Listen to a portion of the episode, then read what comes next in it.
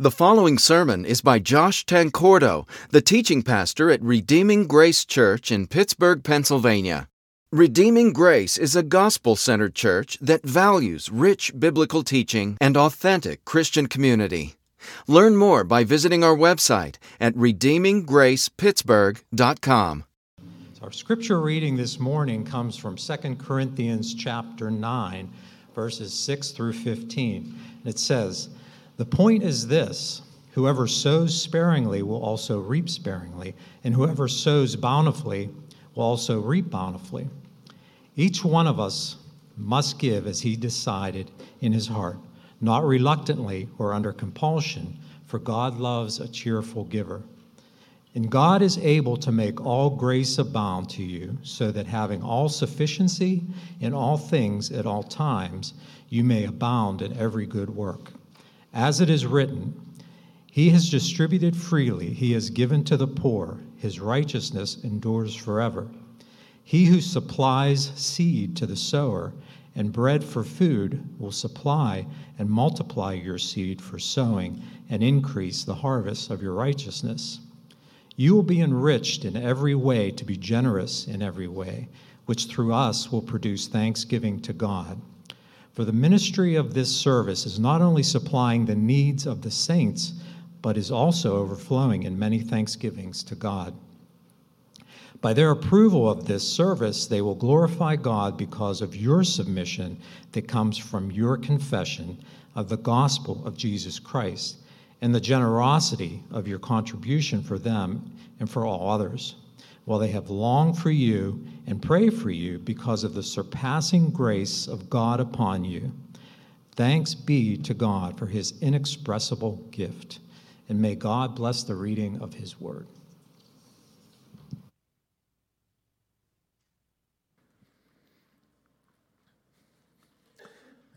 Thank you. Rick, let's pray together. Father, we are gathered around this text of Scripture today because we want to hear from you. And we want to hear from you because we want to know you more and love you more and be more conformed to your image. So please, Lord, grant our longing and glorify your name. It's in Jesus' name we pray. Amen. Well, this morning I'll be sharing part two of a two part message that we started last week that is entitled The Joy of Generous Giving. We are looking at this subject in conjunction with our church's season of giving, as we're calling it, for church renovations. Um, we purchased this building almost two years ago, actually, and began to occupy it last November.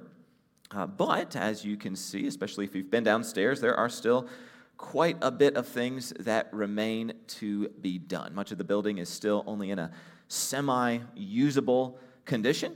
And we would like to change that. We would like to make this building into a place that is truly comfortable and welcoming, and that will be a powerful tool for gospel ministry and really all kinds of different ministries in and through our church for years to come.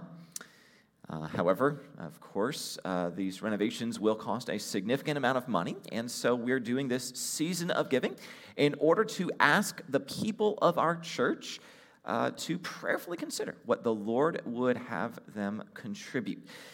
And yet, the purpose of these two messages from 2 Corinthians 8 and 9 isn't just to highlight this season of giving, but also to help uh, disciple the people of our church, especially those who are younger in the faith, in this very important aspect of the Christian life, which is how to relate to money and how to handle money in a way that glorifies God.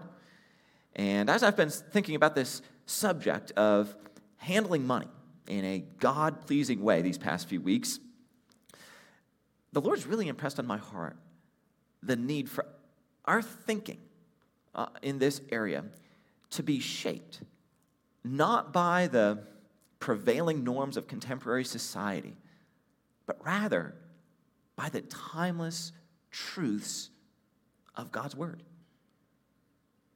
Now, unfortunately, uh, the surrounding culture has a way of relentlessly pressing us into its mold. Uh, one aspect of that mold, in many cases, is to view money as a key validation of our personal worth and to find our significance in our wealth. For example, how many of the purchases that we as a society, American society as a whole, how many of the purchases that we make are driven in large part by a desire to signal to others how wealthy we are and the kinds of things that we can well, supposedly afford. From the cars we drive to the clothes we wear, so much of it is viewed as desirable because of the message it sends the message that we're wealthy. Uh, you may have seen the news story that came out a couple of weeks ago about a, a company that's basically selling an $1,800 trash bag. Um, this online luxury retailer called Balenciaga is uh, selling what it calls a trash pouch that's made of calfskin leather and comes in several colors that you can see up there blue and black and yellow and white. Now, why would any sane person uh, purchase an $1,800 glorified trash bag? Well, keep in mind that this trash pouch does feature Balenciaga's logo, uh, presumably so that your elite influencer friends can be reminded of the kinds of items you're able to afford. Now, thankfully, I haven't seen anyone in our church uh, carrying around uh, a trash bag as an accessory. Uh, though, if you would like one, I think we do have a few in the closet back there. We'd be glad to, to let you have. Um, but it's nevertheless very easy for us to fall into this mentality of seeking to find our significance in our wealth. So don't think you're immune to this just because you've never shopped at Balenciaga. And yet, maybe you're here this morning and uh, can honestly say that you don't care much at all about how wealthy other people perceive you to be. Maybe you drive a vehicle that's 15 years old and do a lot of your clothes shopping at Walmart and uh, really have no interest in appearing wealthy. You have nothing to prove and no one to impress. Now, that's good, but you may fall into another common error related to money, and that is to look to money as your source of security. Even though you may not find your significance in money, you may be tempted to find your security in money. So instead of looking to God to take care of you and to provide for your needs, your confidence is ultimately in the money in your bank account or 401k or whatever it is. Perhaps your unspoken mentality, uh, patterned after Psalm 23, which many of you may recognize that as the, the Lord is my shepherd, uh, that psalm. But perhaps your unspoken mentality is money is my shepherd. I shall not want. It allows me to lie down in my wonderful Tempur-Pedic. It leads me to acquire waterfront property beside some nice still waters. And as long as I manage to hang on to it, it will restore my soul. It leads me in paths of prosperity for my own sake. Even though I walk through the valley of an uncertain economy, I will fear no evil, for my money is with me. Its interest and its dividends, they comfort me. My money prepares a table before me in the presence of my envious neighbors. It anoints my life with such pleasant luxuries. My 401k overflows. Surely prosperity and security shall follow me all the days of my life, and I shall dwell in a really nice house forever. Yeah. Now, obviously, that little parody I wrote uh, might be a bit of an exaggeration. But uh, nevertheless, it represents the sort of mentality that many of us, and I'll say myself included, are tempted to have with regard to money. to look to money as our source of security instead of looking to God. And so those are the two temptations, right? Looking to money uh, as our source of significance and looking to money as our source of security. And our main passage this morning of 2 Corinthians 9, 6 through 15, will address both of those temptations and will do so by turning our attention toward God as our source of both significance and security.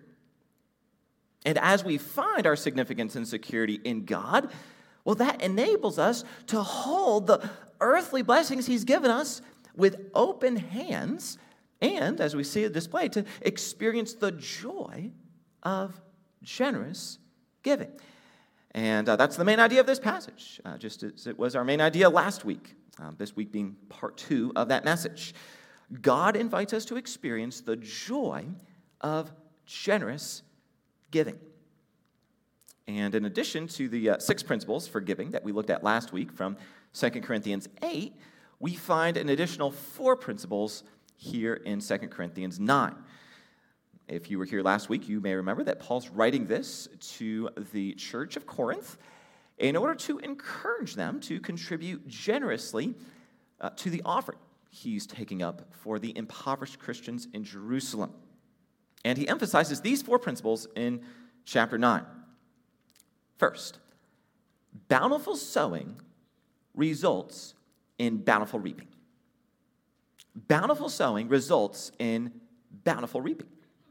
Paul writes in verse 6 The point is this whoever sows sparingly will also reap sparingly, and whoever sows bountifully will also reap bountifully.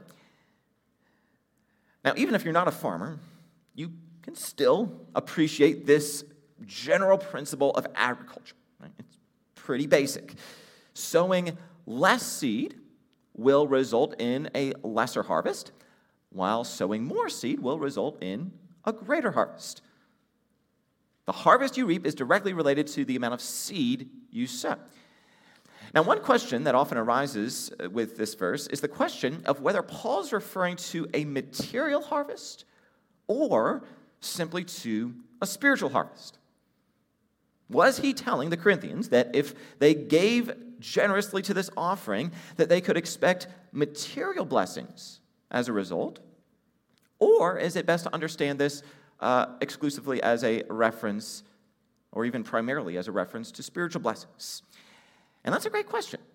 Um, I believe the answer um, in the verse itself and in the context clearly lead us to expect both. There's no question that spiritual blessings are included, but I believe that Paul is also referring to material blessings as well. And that interpretation is supported by many commentators, including historic commentators like John Calvin, as well as contemporary commentators like John MacArthur. The harvest here is most naturally understood to be of the same nature as the seed. So if I plant tomato seeds, let's say, I don't expect a harvest of green beans. I expect a harvest of tomatoes. Similarly, the most natural expectation for sowing material blessings is to reap blessings of that same nature. We also find support for this interpretation in the context. Looking ahead to verse 11, Paul says to these generous givers, You will be enriched in every way. Every way, right? That includes both spiritual enrichment and material enrichment. In addition, uh, look with me at Proverbs 11, 24 and 25. It says, One gives freely, yet grows all the richer. Another withholds what he should give and only suffers want. Whoever brings blessing will be enriched, and one who waters will himself be watered. Now, both of these verses in Proverbs seem to be pretty clear uh, references to material wealth. Now, are there exceptions to this? Yes. One fundamental rule for interpreting Proverbs is that a proverb isn't a promise. It's a general principle that's true most of the time, but not a promise. That's true all the time. And uh, I believe that's the way we should understand Paul's writings back in our main passage in verse 6 as well. This teaching that bountiful sowing results in bountiful reaping is best understood as a general principle rather than as a promise, at least as it relates to material wealth. So I'm sure that if you looked hard enough, you could find Christians who have given generously to others and still had some kind of financial misfortune, like maybe their, their transmission died on the car or something like that. But generally speaking, we can expect bountiful sowing to result in bountiful reaping. Also, I do want to clarify that Paul's not presenting this as some sort of like get rich quick scheme or suggesting that we should give money in any way that's disconnected from delight in God Himself. That's going to become increasingly uh, apparent as we continue going through this passage. And we also uh, need to be very careful to avoid the error of a movement that's um, commonly known today as the prosperity gospel movement, which teaches us that God guarantees his people material blessings in this life and, and often leads its followers to pursue these material blessings as a central focus of their lives. And that's a problem because it draws people into pursuing God's blessings above God Himself. Um, you know, when I was a kid, I had a, best friend whose name was Ryan. And Ryan and I would do all kinds of things around the neighborhood you know, riding bikes and building forts and you know, probably getting into a little bit of trouble. Uh, but one of the things we really like to do, or at least I really like to do, is play Ryan's Super Nintendo. And I, I liked it especially because my family was not able to afford uh, any of those kinds of video games. And so that was the only video game access I had. It was his Super Nintendo. And I mean, I could play that thing for hours. So I remember this one day, I go over, over to Ryan's house to see if he was home. And his dad opened the door and told me that, that Ryan wasn't there. He had gone somewhere with his mother. And so I said, okay, well, could I still come in and play with Ryan's Super Nintendo? and uh, I was like eight or nine probably. And his dad was like, um, no. it was kind of awkward. And looking back, I realized a little bit more why that was so awkward because, well, you don't do that, right? You're, like you're supposed to like hanging out with people because you like them, not because you just want to play with their stuff. And it's the same way with God. He wants us to seek Him for who He is and not just for the blessings He gives. And in all seriousness, that's what makes this prosperity gospel so heinous. Because it essentially leads people into a terrible form of idolatry in which they delight in God's gifts more than they do in God Himself exalting the gifts above the giver. And I'll just say, that's not Christianity. That's pagan idolatry baptized in Christian language.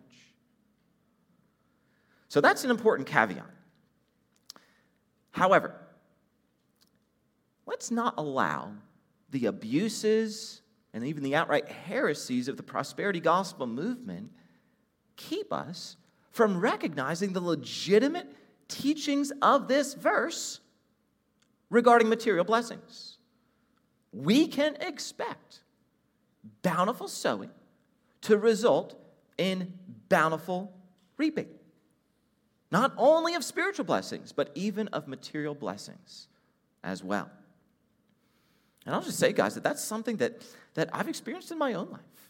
Um, since day one of Becky and I getting married. And I think for also both of us individually, uh, prior to that, we had contributed uh, very generously a, a, 10% tithe of our income to whatever church we were a part of, and, and uh, actually even considerably beyond a, a 10% tithe. And, uh, you know, I can say that God has provided for us. And not just provided the bare minimum, but provided abundantly. Mean, obviously, we're not living in a mansion or driving a Lamborghini, but God has been so good to us and showing us generosity and abundant provision, even prospering us to a certain degree. And the question sometimes comes up of Christians wondering, how much should I give? Like, am I required to tithe 10% of my income? And if so, uh, you know, do I need to tithe on the gross income or the net income? And uh, the Bible's answer to that question of how much should we give is, I believe, well, how much do you want to be blessed? That's the answer. How much do you want to be blessed? I believe that's the, the thrust of Paul's teaching here in verse 6. Then, moving forward in the passage, a second principle that we find is that God loves a cheerful giver. God loves a cheerful giver. Verse 7 Each one must give as he has decided in his heart, not reluctantly or under compulsion, for God loves a cheerful giver. Now, we already addressed this pretty extensively last week, so I'm not going to spend a whole lot of time on it this morning. But I believe it's important for us to remind ourselves that in God's view, the heart behind our giving is everything. God, in no way, wants us to give out of some sense of guilt or obligation. Instead, as we see here, He wants us to give cheerfully and as an overflow of the joy that we have in Christ. Now, last week we looked at what Paul said in 2 Corinthians 8 2 about the Christians of Macedonia. He wrote that their abundance of joy and their extreme poverty have overflowed in a wealth of generosity. You may remember, remember me sharing the, the picture that comes to my mind as I read that verse of um, dropping a few Mentos into a bottle of Diet Coke. As you know and, and probably seen or at least heard of, when you do that, a chemical reaction occurs, causing the mixture to overflow rather forcefully out of the bottle. So the bottle can't contain what's inside of it. And so it all just overflows. And that's the dynamic at work in generous giving as well. Jesus stirs up joy in a person's heart. In the language of this verse, an abundance of joy, or more joy than they can hold inside of them. And that joy then, what does it say? Overflows in the form of generous giving. And going back to verse 7 of our main passage, that's also the dynamic at work in the cheerful giver. The joy of a, the cheerful giver is a joy that comes from Jesus and from receiving his saving grace at conversion and from experiencing his presence and beholding his glory in our daily lives. That's what fills us with the joy that should motivate our giving. So, practically speaking, as we think about how much we should give, not just during this season of giving, but just in general in our lives, there's a balance between challenging ourselves to give with greater generosity and yet also limiting ourselves to what we're able to give with joy. Moving forward, the third principle is that God promises to provide for the needs of those who give. God promises to provide for the needs of those who give. Look at verses 8 through 10. And God is able to make all grace abound to you, so that having all sufficiency in all things at all times, you may abound in every good work. As it is written, he, that, is the human giver, he has distributed freely. He has given to the poor. His righteousness endures forever.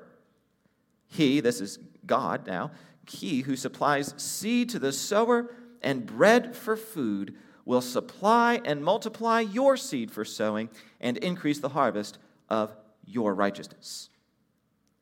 Focusing first on verse 8, the key phrase for us to notice is all sufficiency.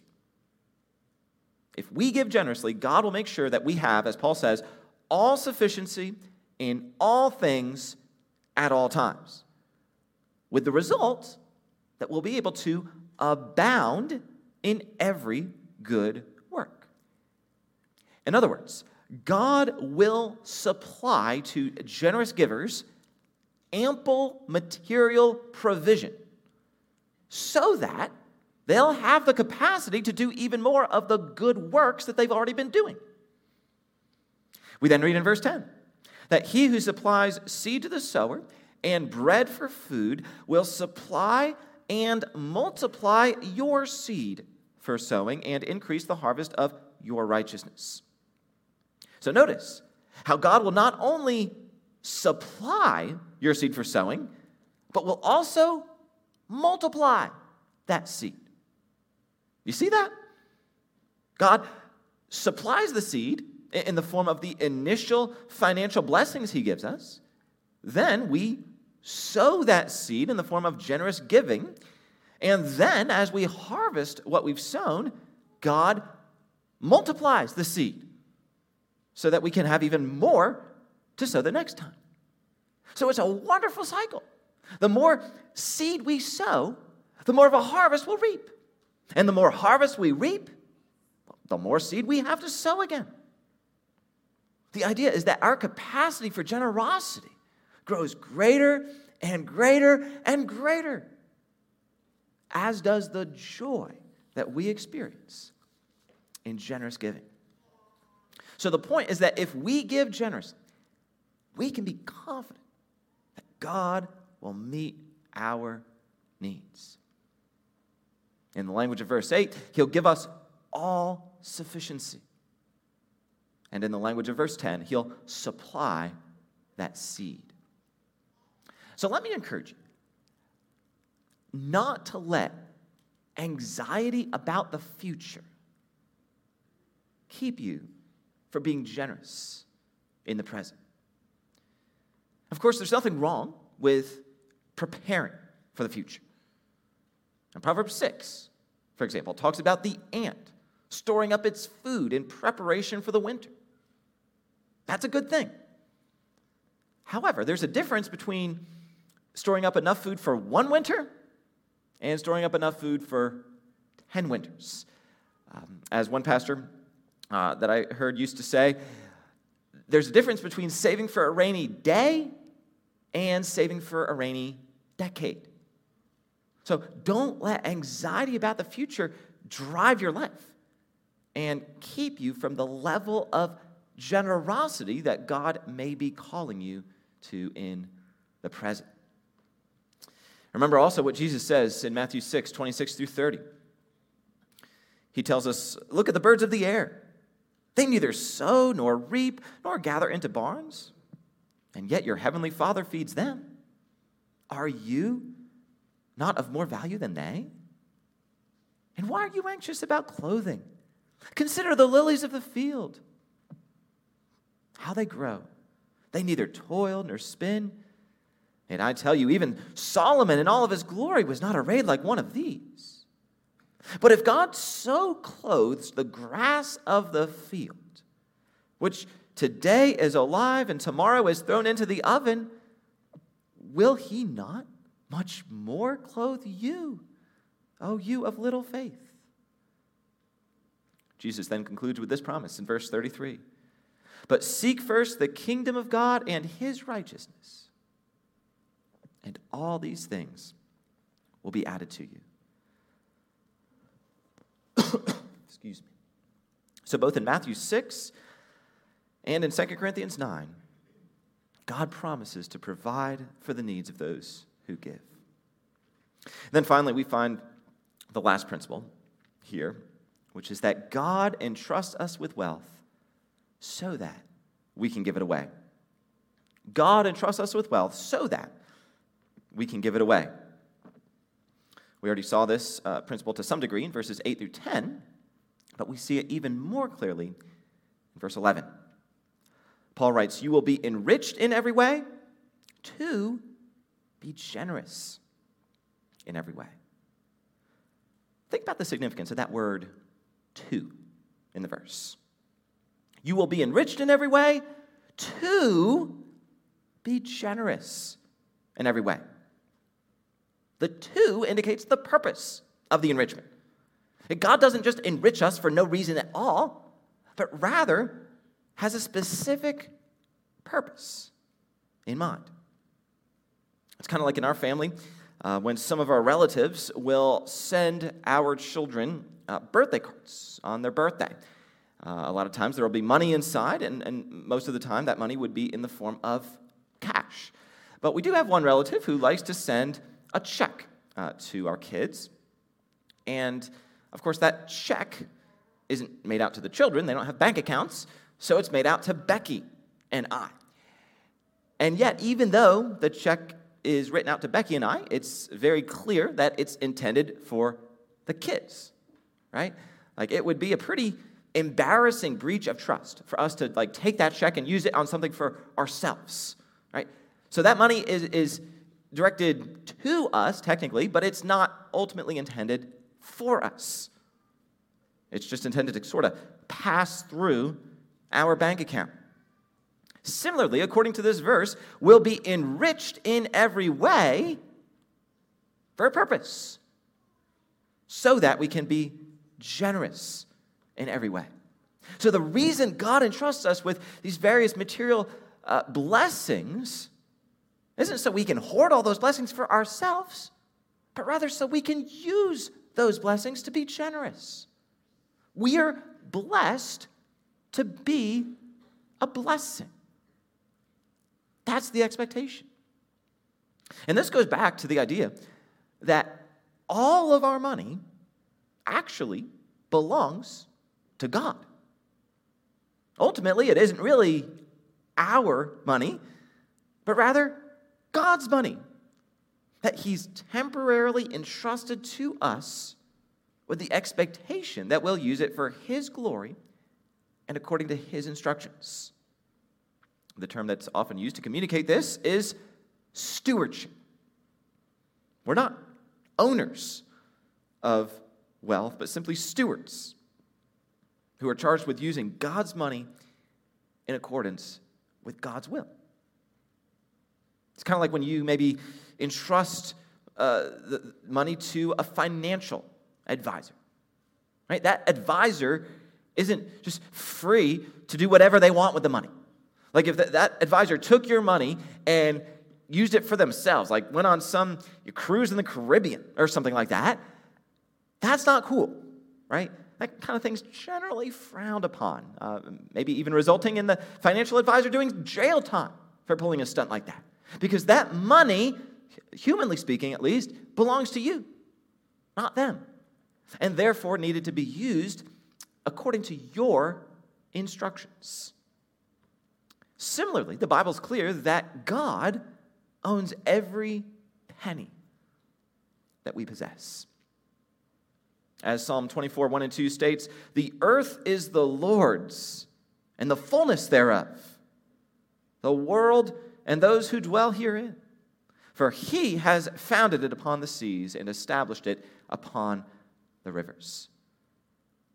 Friends, we don't own anything, it all belongs to God. So let's just acknowledge that this is a major paradigm shift, even for many Christians. And the implication for our giving is that we're not just called to be maybe slightly more generous than we may have been in the past, but rather that our entire mentality toward giving needs to be radically altered because it rests on the wrong premise. You know, if you start with the wrong premise, you're almost certainly going to arrive at the wrong conclusion. Kind of like if you're in the woods, let's say, and trying to, you're lost in the woods and trying to use a map to find your way out, but you are mistaken about where you're presently located on that map. If that's the case, you're probably not going to get out of the woods anytime soon. Starting with the wrong premise results in just about everything you do after that being in error. Similarly, if you start with a misguided premise that you own the money you possess, it's really going to mess you up when it comes to handling that money in a way that glorifies God. And so the question we should be asking isn't how much of my money do I want to give to God, but rather, how can I best steward God's money in a way that pleases Him? As we see back in verse 11, a key reason why God entrusts us with wealth is so that we can give it away. And so, hopefully, these four principles are helpful for you. Yet, if we're going to approach what God's entrusted to us in a way that pleases Him, we ultimately need more than just principles. We need a person. These principles actually won't do us any good unless our hearts are captivated by a person, namely the person of Jesus. And that really comes out in verses 12 through 15. For the ministry of this service is not only supplying the needs of the saints in Jerusalem, but is also overflowing in many thanksgivings to God. By their approval of this service, they will glorify God because of your submission. And here it is that comes from your confession of the gospel of Christ and the generosity of your contribution for them and for all others, while they long for you and pray for you because of the surpassing grace of God upon you. Thanks be to God for his inexpressible gift. Notice two things in these verses. First, in verse 13, Paul talks about your submission that comes from your confession of the gospel of Christ. So, the source of our submission in the form of generous giving is ultimately tied up in the gospel. Through our generous giving, we prove the genuineness of our confession, and therefore, by implication, that we have in fact embraced the gospel for salvation. So that means, stated simply, it just means that generosity isn't supposed to be something that we whip up in our hearts, but rather something that comes from the supernatural change of heart that we experience at conversion when we embrace the gospel. And the gospel here refers to who Jesus is and what he's done on the cross to rescue us.